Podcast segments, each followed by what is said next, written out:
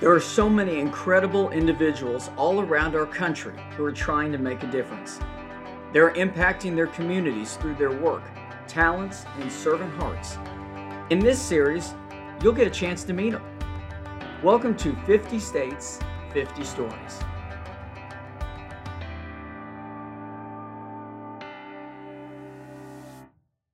Well, welcome back, everyone. This is episode five of 50 States, 50 Stories. Today's going to be a little bit different than what we've done in the past. Uh, one, it's the first episode in a few months, so it's good to be back. And also, two, instead of focusing on one state, we're going to jump around a little bit today and even travel outside of the states. Um, I am so excited today to welcome a very good friend of mine. Uh, he started out as the assistant professor at the University of Alabama at Birmingham and spent some time at Sam Houston State University before joining the University of Oklahoma faculty, where he served as the Dean of the College of Arts and Sciences. He left Norman to become the chancellor at Arkansas State University, where he was in that role for five years. And on April 21st of this year, he was named the 10th president of Texas State University. I am pleased to welcome my good friend, Dr. Kelly Damphousse, or Dr. D, as I call him. Hey, Matt, how you doing? Great to see you again. Good to see you too, Dr. D. How's everything going in Texas? It's going well. It's finally starting to cool down a little bit. It's uh, a little warmer in Texas than it is in Arkansas um, and in Oklahoma, and uh, where you and I got to know each other really well. And uh, but it is it's a it's a great great. We're having great fun being back in Texas. You know, I was I spent some time here. I went undergraduate here and uh, went to went to grad school here, and my wife is from Texas, and so it's it is a bit of a homecoming for us, and so we're excited to be back here. Well, that's great. Well, I want to start with my first question, uh, just to talk about your journey back to Texas.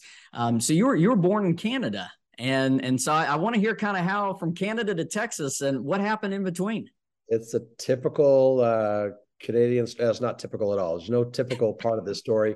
Uh, you know, I grew up in a little fishing village in northern Alberta, up in Canada, and um, you know, I I had no dreams of going to college at all. And then in um, February of my senior year, my dad moved us to Southern Alberta. And it seemed like everyone in my high school, in my new high school, was going to college or university. For us in Canada, college is two year school and university is four year school. And I was like, I, I'd only only seen like college on on in movies and stuff like that. Like I didn't know anyone who actually gone to college. Now I I was silly because I know my teachers must have went to college, but to me I didn't. I, they never talked about, it, so I never even imagined going. Eventually, I had this dream of, of being a police officer. Once my uh, once I figured out I wasn't going to be a, a, professional hockey player, and um, so I, I saw a poster outside my guidance counselor's office with a law enforcement officer on the poster and an advertisement for Lethbridge Community College. And so I said, Oh, that's how you become a police officer. So I applied really late, like April or May of my senior year. And um, and then uh, went to community college, uh, did two years there, got an associate's degree in law enforcement. Up there, they call them a diploma. And then I was only 19 when I graduated from college. I was too young to become a police officer. So I got a job as a prison guard. So I was working in prison and once you get in prison, it's hard to get out, even as a guard. And uh, I, I realized that my, you know, my my chance of becoming a police officer are probably pretty limited. And so I ended up, I would just resign myself to the fact that I was just going to be a prison guard for the rest of my career. And one of my instructors found me one day and just, you know, over a course of series series of conversations, convinced me to go back to college. And um, I really measure my life before going back to school and after going back to school and getting that four year college degree because I really was aimless and I had no uh, no no direction. I wasn't very mature, wasn't very grown up, and I didn't have very many options because I didn't have a four year college degree. And when I went back to school, um, I was a different person. I, I was a, a, little bit more mature, a little bit more grown up, and um, and getting that four year college degree opened up a whole world to me and the fact that I was doing it in a foreign country was also interesting because I went to Texas to go to school. Um, but I sold everything I had. I bought a motorcycle, drove down to Texas, um, was going to school, and I met a girl who didn't want to marry a cop or a Canadian. And she talked me into staying in the States. We got married. And uh, and when I we got married, I didn't have a green card. And she was like, How are you going to stay in the States here? And I said, Well, I, I don't know what to do. And she said, You should go to graduate school. And I didn't know anything about graduate school at all. I barely knew anything about college. and uh, she talked me on going to gra- applying to graduate school. I ended up going to Texas A&M to graduate school, and I really was going to graduate school at kind of like as a as a placeholder, like I was trying to figure out the next step for me. But next thing you knew, five years later, I had a PhD, and so I just kept kind of plugging away. Uh-huh. And I uh-huh. said, "Well, I've got this PhD. Maybe I'd go get a job somewhere." And so I got a green card and and applied for a job. That's why I took the job at UAB, and then uh, went back to Sam Houston, taught for a couple years back at my alma mater, and then had a chance to uh, have the best experience in the world going to Oklahoma and spending 20 years there, and had such great, uh, broad, you know, uh, experience there. Had lots of people invested in me over the time and gave me opportunities to, to get new experiences, and then the chance to go be a chancellor at uh, Arkansas State came about uh, in, in 2017 after 20 years at Oklahoma. Um, and it was it was a an unbelievable opportunity. I was scared to death. I was convinced that they would figure out how bad a mistake they made when they hired me, and that I would fall on my face. And uh, as I left my house on the first day of the job, my wife said, "Don't screw this up." And I said, "Oh, great! Thank you for the confidence boost." And uh, but I was petrified that I was going to, you know, not do well at it. But I one what a mentor once told me, "Don't fake it till you make it fake it till you are it. And so I said, I'm just going to go out there and pretend I know what I'm doing. And next thing I know, a year passed. I didn't get fired, and another year passed. People seemed to still like what I was doing. And then COVID hit. We had to deal with COVID, um, but had five great years there. And then I got approached about this job at Texas State, and it's a you know, Texas State is the 25th largest university in the country by undergraduate population. 39,000 students here. It's in the middle of uh, what we call the innovation corridor between San Antonio and Austin, and an opportunity to come to a, a much bigger university, even bigger than Oklahoma, almost twice the size of Oklahoma, wow. uh, and an opportunity to do something at, at the end of my career as I approach my twilight years, as they as it would be, um, to do something really special at a really special place, and that's how I find myself in San Marcos, Texas. Wow, that's awesome. And, and, you talked a little bit about what your mentor said. Who uh, that was going to be one of my next questions. Who would you consider some mentors in your life, and what's some of the best advice you've gotten along your journey uh, to today? That's a great question. I actually talk about these people all the time. I talk about the five people that changed my life, and each one of them was a teacher or a professor, um, and each one of them um, either said something or did something that caught my eye, and that inspired me to to to believe in myself. And you know, the very first one was my uh, 11th grade teacher, um, who was my 10th grade teacher before that. And so I had him for English two years in a row. And I was a good like my mom taught me to read as a very young person. I love to read. I love to write. And between 10th and 11th grade, though, I kind of had a little rebellious experience, and um, I'm not proud of some of the actions that happened that summer. Um, but when I went back to school, I remember the first day of class, I was in his class, and he's a guy that I knew that I love. I love this guy. I mean, he was the coolest guy in the world. And um, but I just couldn't help myself. I was just being kind of an idiot in the back of class, and I was jacking around, and and he said, "Mr. Damphousse, what happened over the summer that turned your brain to mush?" And I'm like, dude, I can't believe you said that to me. And I said, I'm going to drop this class. And I was going to like, I didn't say that, but I, I was going to storm out of the room and uh-huh. as soon as I could. And as I was walking out the door, he stopped. He said, Mr. Damphousse, come over here. And he sat on his desk and I sat in the desk of the front row. And he said, I embarrassed you, didn't I? I said, he, I said, yeah. Why, why'd you call me out like that? I said, well, he said, all these boys here um, don't have what you have.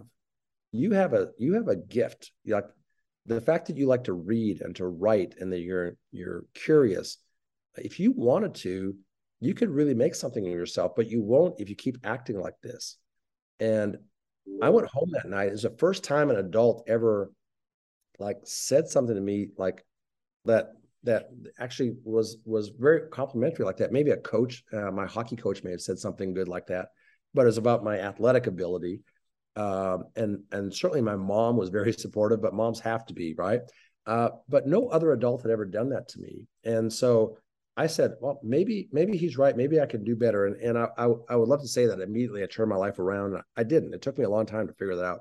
I was still pretty immature. I was you know I was a great I was a year younger than everyone in my grade, so it took me a long time to figure out you know how to be a, a a human being, let alone a man. And so, um, but the lesson I learned here was that people are listening and watching you all the time when you're in a position of leadership.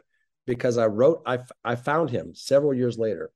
I went on the internet and I searched, I found his name and I wrote him and said, Are you the Jim McNinch that was a teacher in J. Williams High School back in 1979? And he wrote back, said, Yeah, that was me. And I said, Remember that day that you said my brain had turned to mush? And he said, I have no idea who you are. I don't remember that moment.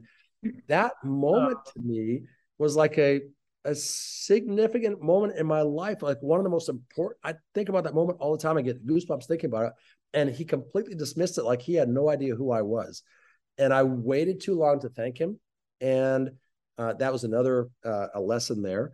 But the, the real lesson is that we're influencing people all the time. And he was influencing me in a, in kind of a stern way. It wasn't a, it wasn't kind, like we didn't hug it out after. Um, but um, it just re- reminded me that we're always being watched and we're always influencing people. And I, I always mm-hmm. try to remember that, that, that he didn't realize the impact he was having on me. And in this case, it was good. Now I could have, I could have taken it the wrong way. Um, but, uh, but that was, that was a great lesson there. That's awesome. That that is great piece of advice for all of us. Definitely, always being watched, um, and how you can influence. So I love that. Thank you for sharing that. Sure. Um, I want to talk just a little bit about time at OU because this is how we got to know each other. Sure. Um, your wife Beth was the first person me and my family met when we got out of the car to move in because. Uh, you all were our faculty in residence um, at Headington Hall back in the day. And I want to just talk about that experience working and living in the same building and kind of creating this community and really impacting the students. When you hear the word community, kind of what goes through your mind uh, and how do you view community? Yeah, that's a great question. You know, uh, I'll, I'll, backtrack a little bit about why we became faculty and residents and build up to the answer. But mm-hmm. um, you know, when you when you go to graduate school, I went there, as I said earlier, just kind of as a placeholder. I didn't have, really have a plan. But eventually I said, well, I want to be a teacher. I guess I can be a, I guess that's how people become professors. And, and to me, being a professor meant being a teacher. And I didn't realize being a professor meant mostly doing research and teaching was kind of a side gig. And over time, I discovered that my graduate degree was almost exclusively about teaching me how to be a researcher and not at all about teaching me to be a teacher. And uh, when I went to uh, start working as a faculty member, it became very clear to me what what was valued the most was my research and not my teaching. I didn't have any teaching classes. I never learned. No one ever taught me how to be a teacher. In mm-hmm. fact, people didn't really care much about what I was teaching or if I was teaching. It was mostly about what I was publishing, and uh, that's a it's kind of a sad commentary on higher education in America today. But but research was definitely the focus, and to me, I kind of lost my, I don't want to say innocence, but my desire initially had been to be a teacher. And it that got kind of beaten out of me. And then my desire became to be a researcher. And that was that's where all the glory was getting your name on an article, getting published, having people come to your your conferences, conference sessions when you're presenting a paper and so on. And I lost kind of that value of the teaching and what happens between the student and a class and a, and a professor. Mm-hmm. And as you know, at, at, at Oklahoma, they have a, a program for freshmen called Camp Crimson. And I got selected to be a namesake for Camp Crimson. This is a, they bring freshmen in and they do a lot of orientation. And uh, uh you have these three namesakes, and each namesake has about 300 students that are broken up into three different groups and so on. And I started interacting with all these incoming freshmen, and I said, man, I, I kind of forgot that I, I got in this business to help these people. And so I said, I want to teach introduction to sociology. In the past, I didn't want to teach introduction classes. That's for graduate students, for adjuncts. I want to teach graduate seminars and maybe the capstone class for seniors. But the but the value of a research professor was teaching graduate students and doctoral students, not teaching freshmen. But the Camp Crimson experience reminded me about my passion for young people going to college and about the life changing experience that I had. I started seeing young people who are as petrified as I was as a freshman, and they were hiding it better than I was because I was not hiding it well at all. I was I walked around with like everyone knew I was panicked the whole time because I had no I had no filter. But I I said I'm going to start teaching introduction to sociology, and then I found out about the faculty and residence program, which is where a faculty member lives in a residence hall with a freshman dorm at OU And I talked to my wife. Our kids had graduated. They they're off to college. I said, "Hey, this is a time for us to kind of reinvest in the ideal of of higher education." She bought into it. She's way better. I'm kind of introverted. She's an extrovert, as you know, because you know her very well. And she said, "Hey, that sounds like fun." So we signed up to be a faculty and residence member uh, in Headington Hall, and that's where we met you, and, and had great experiences. We had 387 students living in that residence hall, and she knew everybody by the end of the year. I knew oh, most, yeah. About half of them at, at most. um, but you asked originally the question about community, and I love when I think about the word community. I love breaking it down into parts, and it's about coming together in unity. And so, what I love about community is bringing people together and trying to find a unifying spirit. And when we were faculty and residents, we started right on day one on move-in day. We had a big celebration event, movie on the lawn, and we had I don't know if you were there when we had the wild animals come in. So we oh, had a yeah. uh, this kind of this was before um, what, what's the name of that guy? The uh, the Lion King. Oh, uh, uh, Joe is Joe Exotic. Tiger, Tiger King. Before Tiger King was famous, we had one of his competitors come in and bring his like pet tiger and stuff like that, and his lizards and so on. These oh, exotic oh, animals. And so we're trying to we wanted kids to get out of the dorm and come out into the courtyard area and hang out with us and start to build community. And so we started doing late night waffle breakfasts because that's what we did at our house. We we would have our our kids come together after church or late at night. We say, hey, let's have breakfast. We'd cook waffles and bake it up, and we started doing that in the common area and the idea is for students to come out and hang around and and, and I love the fact that kids would come down wearing their pajamas uh, in, the, in the lobby, and they would eat waffles and and hang out with us, and and I would sit with them. I wouldn't like sit with me and her together in our private little area. We would sit with them, trying to build community, and we we realized that when people find a home together in a place like a residence hall or a college campus, they feel more connected. They feel more connected. They feel more engaged. They feel more engaged. They're more likely to stick around for a while and less likely to drop out of college and more likely to ultimately graduate. So building community on a college campus uh, drives almost all of what I do when I'm thinking about student success because trying to trying to not replace their family and their friends from back home, but to create a new opportunity for for students to learn how to create a whole new set of friends. And uh, and for many students it's a fresh start too. You don't you're not locked into what you were defined as in high school. If you were a, a jock or a nerd or whatever uh-huh. um, kind of start over again. And, and to give kids an opportunity to kind of start a whole uh, u 2.0 and so um, and so that's what we're all about there uh, and trying to create community in at residence hall and if i miss anything about ou when we left there the hardest thing was leaving Headington Hall because we loved what we were doing there. We felt in many ways it was a mission for us. Um, uh, yeah, I don't want to get too spiritual about it, but we felt like that we were playing a, a role that was really important in some people's lives. Uh, but it was also selfishly really fulfilling for us to have those kind of relationships to meet someone like you and to see you come in as a freshman and then and i'm not sure we want to talk about this later but i'm going to jump ahead in our life where you had this idea about starting a food pantry. And I said, dang, who's this kid coming up with the idea? And I said, food insecurity. What's food insecurity? And you taught me about food insecurity. And I said, dang, let's let's what can I do to help him build a food pantry? And to see you come in as a little 18-year-old freshman and then three years later you're running this food pantry with thousands and thousands of dollars of budget and managing volunteers and so on. To me, selfishly, that just completely filled my bucket to see kids like you do that kind of stuff. And that's why I loved building and living in part of that community. Oh, Dr. D, thank you. Thank you for that. And uh, I tell you, we miss having you here at OU. Um, I, I got to tell you, that's, and you're right. We were, I was going to mention this too, because I wanted to thank you for all your help with that project as we faced uh, some, some challenges during that process. You and, and your team, and Jenny Hill, you know, really helped us get that project back on track. So uh, it has been an incredible resource that has grown over the years. And so I wanted to say thank you. And and the next question with that, as an administrator, when you see a project like that, and you talked about you know filling your bucket, when you see students that take an idea and they run with it and, and it benefits campus or beyond, how how's that make you feel besides you know filling your bucket and you probably you already answered this but seeing the future's got to be bright for our country right when you see yeah. students like this right Yeah, and that's that's another thing that I love about my job is is I'm I'm close to 60 years old. I'll be 60 in March, and I don't feel 60 because I get to hang around with young people a lot. And last night we had a scholarship banquet for students who had gotten a certain uh, this this uh, scholarship program, and um, and I got to hang out with these students that are um, not just interested but interesting.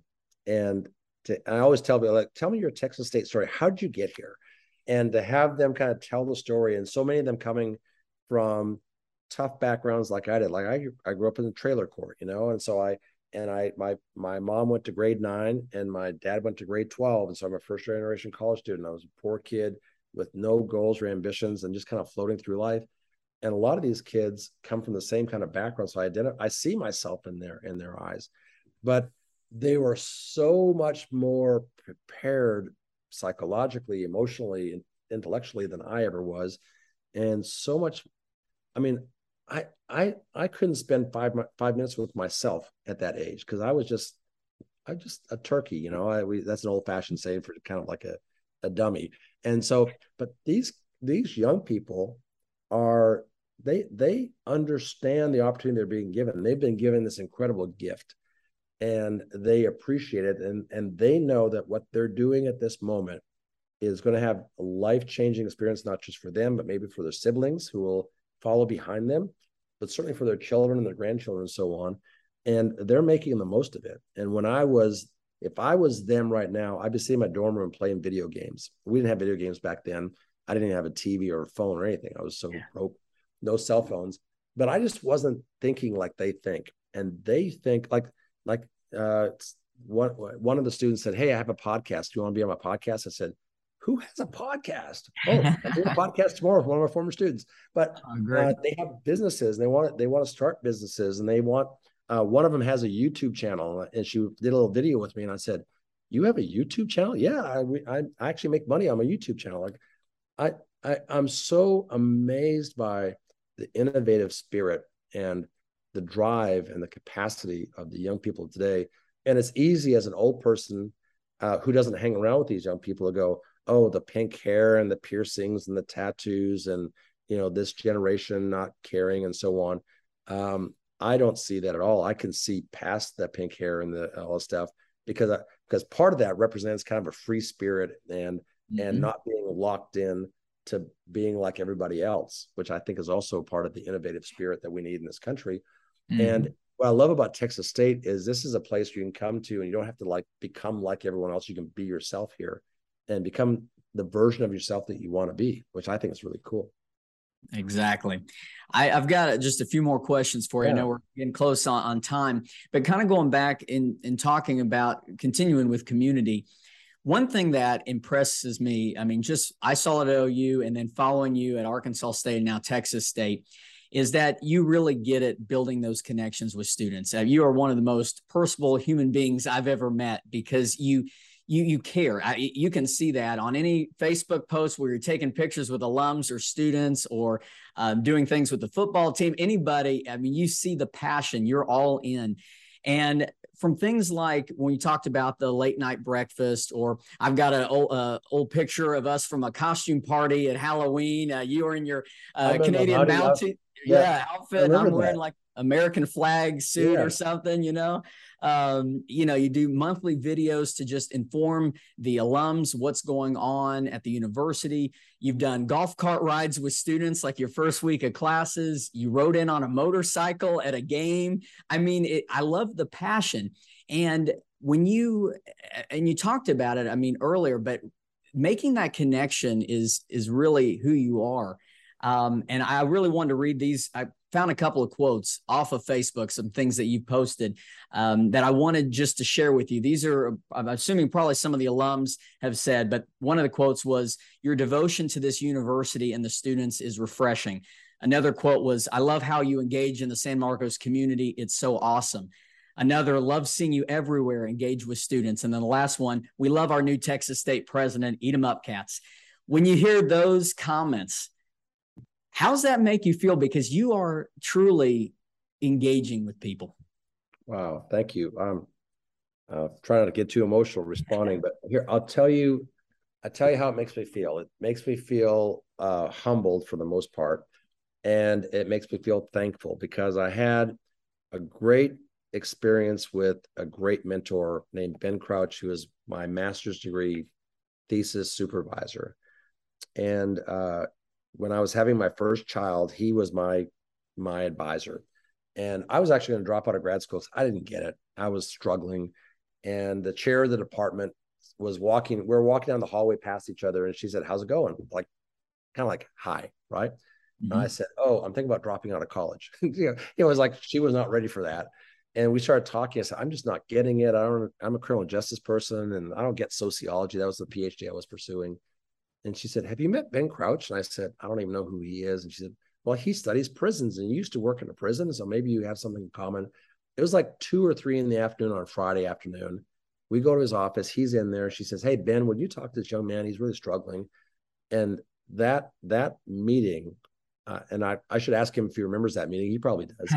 but um, that meeting was another turning point in my life. I literally was thinking about dropping out like the next week. And I and if Mary Zey hadn't walked by and said, How's it going?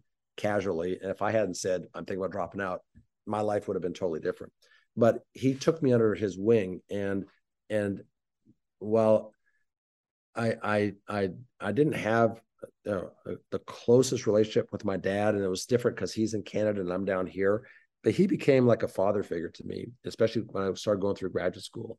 And um, so he just helped me get kind of get through some tough stuff. And and so in 1991, as I'm nearing the end of my master's uh, thesis, he and I are riding in a car together, and we're riding to Brownwood, Texas, to collect some data from some juvenile delinquents about Satanism. That's my my master's thesis was on Satanism, and we get to Brownwood, and just as we pull in the parking lot, it starts pouring down rain. So we just sit in the car waiting for to to pass by, and uh, he uh, uh, he he's mentoring me about being the difference between being a father and a dad. He said anyone can be a father, but not everyone's a dad. Biologically, you become a father, but socially, you become a dad. And he was talking about this, and I was about to have my first child. And I said, Boy, I'm going to have a boy, and he's going to play football. And baseball and he'll be famous and I'll make a lot of money because of him and so on.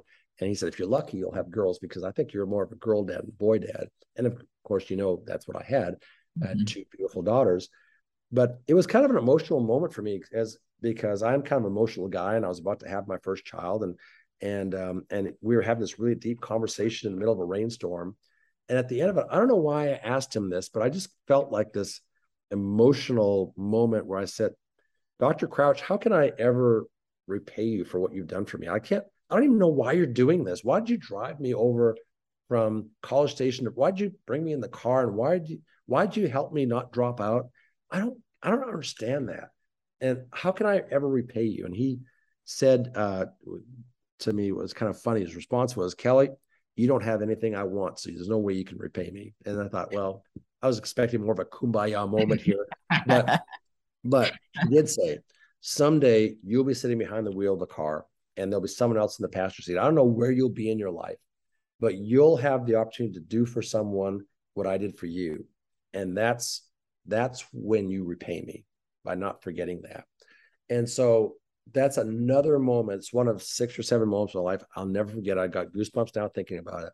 A moment in my life where a mentor explained to me why he did what he did. He didn't do it for him. He's not he was not investing in me so I would say nice things about him or that I would pay him back later on, but he was doing it because he wanted to help me.